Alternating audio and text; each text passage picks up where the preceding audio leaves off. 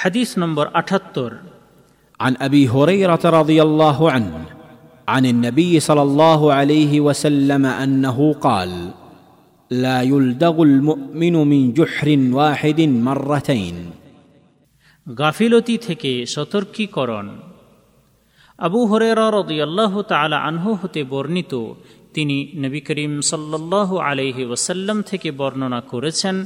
নবী করিম সাল্লাহ আলহি ওসাল্লাম নিশ্চয়ই বলেছেন, প্রকৃত মুসলিম ব্যক্তি একই গর্ত থেকে দুইবার দংশিত হয় না।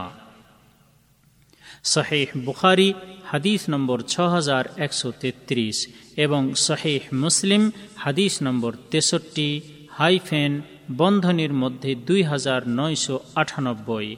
তবে হাদিসের শব্দগুলি শহেহ বোখারি থেকে নেওয়া হয়েছে। এই হাদিস বর্ণনাকারী সাহাবির পরিচয় পূর্বে ১৩ নম্বর হাদিসে উল্লেখ করা হয়েছে। এই হাদিস হতে শিক্ষণীয় বিষয়।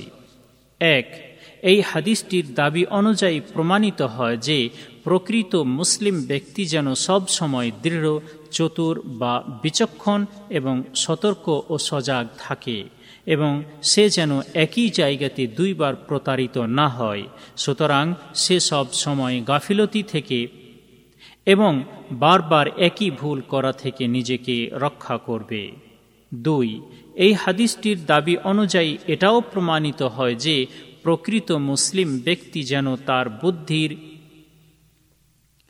প্রকৃত মুসলিম ব্যক্তি যেন তার বুদ্ধি কাজে লাগায় এবং যে কোনো কাজের উপকরণ সঠিক পন্থায় ব্যবহার করে এবং সমস্ত কাজের ফলাফলকে যেন তার উপকরণের সাথে সংযুক্ত করে রাখে।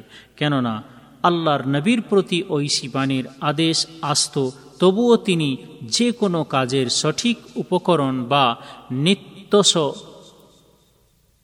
বা নিত্য সম্বন্ধযুক্ত কারণ কাজে লাগাতেন।